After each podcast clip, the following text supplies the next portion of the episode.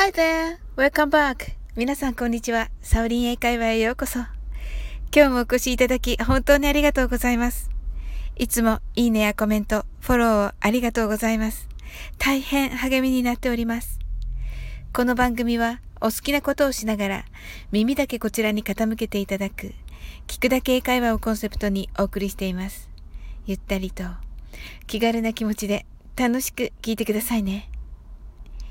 今日も意外に隠れファンの多いサオリン英会話の英語で脳トレをお届けいたします。大人の皆さんだけではなく、小学生、中学生の方も聞いてくださっているこのシリーズ、先日よりイージー版から再スタートさせていただいています。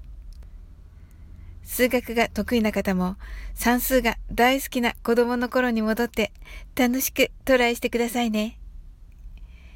この英語で計算をすることは脳の広い範囲を使うことが分かっています。あなたの脳を活性化します。私たちが英語や日本語を使うときは脳の中の言語野と言われているところを使って話しています。そして数学に関する脳の領域はこの言語野とは離れた場所にあります。英語で数字を意識するときに脳の神経ネットワークであるニューロンをつないで脳内の情報の行き来を活発化するのがシナプスです。脳は新しいことが大好き。普段使い慣れていない第一言語以外の言語。この場合は英語ですね。つまり英語を話そうとするだけでも脳が活性化しますが、それに加えて数学の脳を使うことでなお一層あなたの脳のネットワークも大幅に活性化します。シナプスの通りを良くして脳内のニューロンをつなげることにより、田んぼのあぜ道だったかもしれない脳が車が飛ぶように走る高速道路へと変化していきます。それでは英語の脳トレやっていきましょう。今日は英語で足し算です。足し算は英語でアディションと言います。まずは一桁の足し算をやってみましょう。英語の数字でお答えください。At first, single digit addition. Let's try it out. Number one, what is four plus two?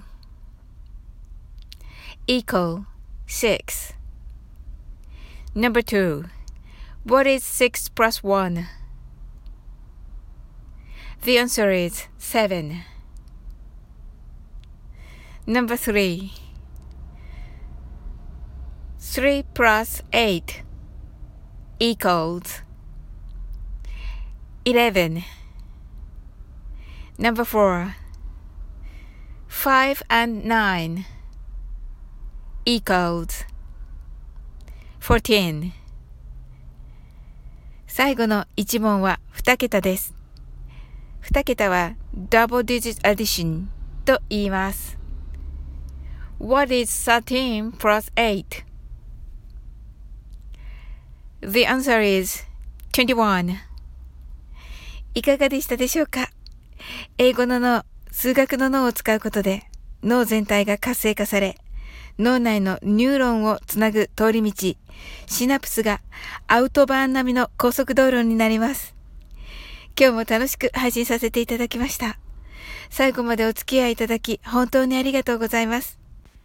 それでは次の放送でお会いしましょう。See you soon!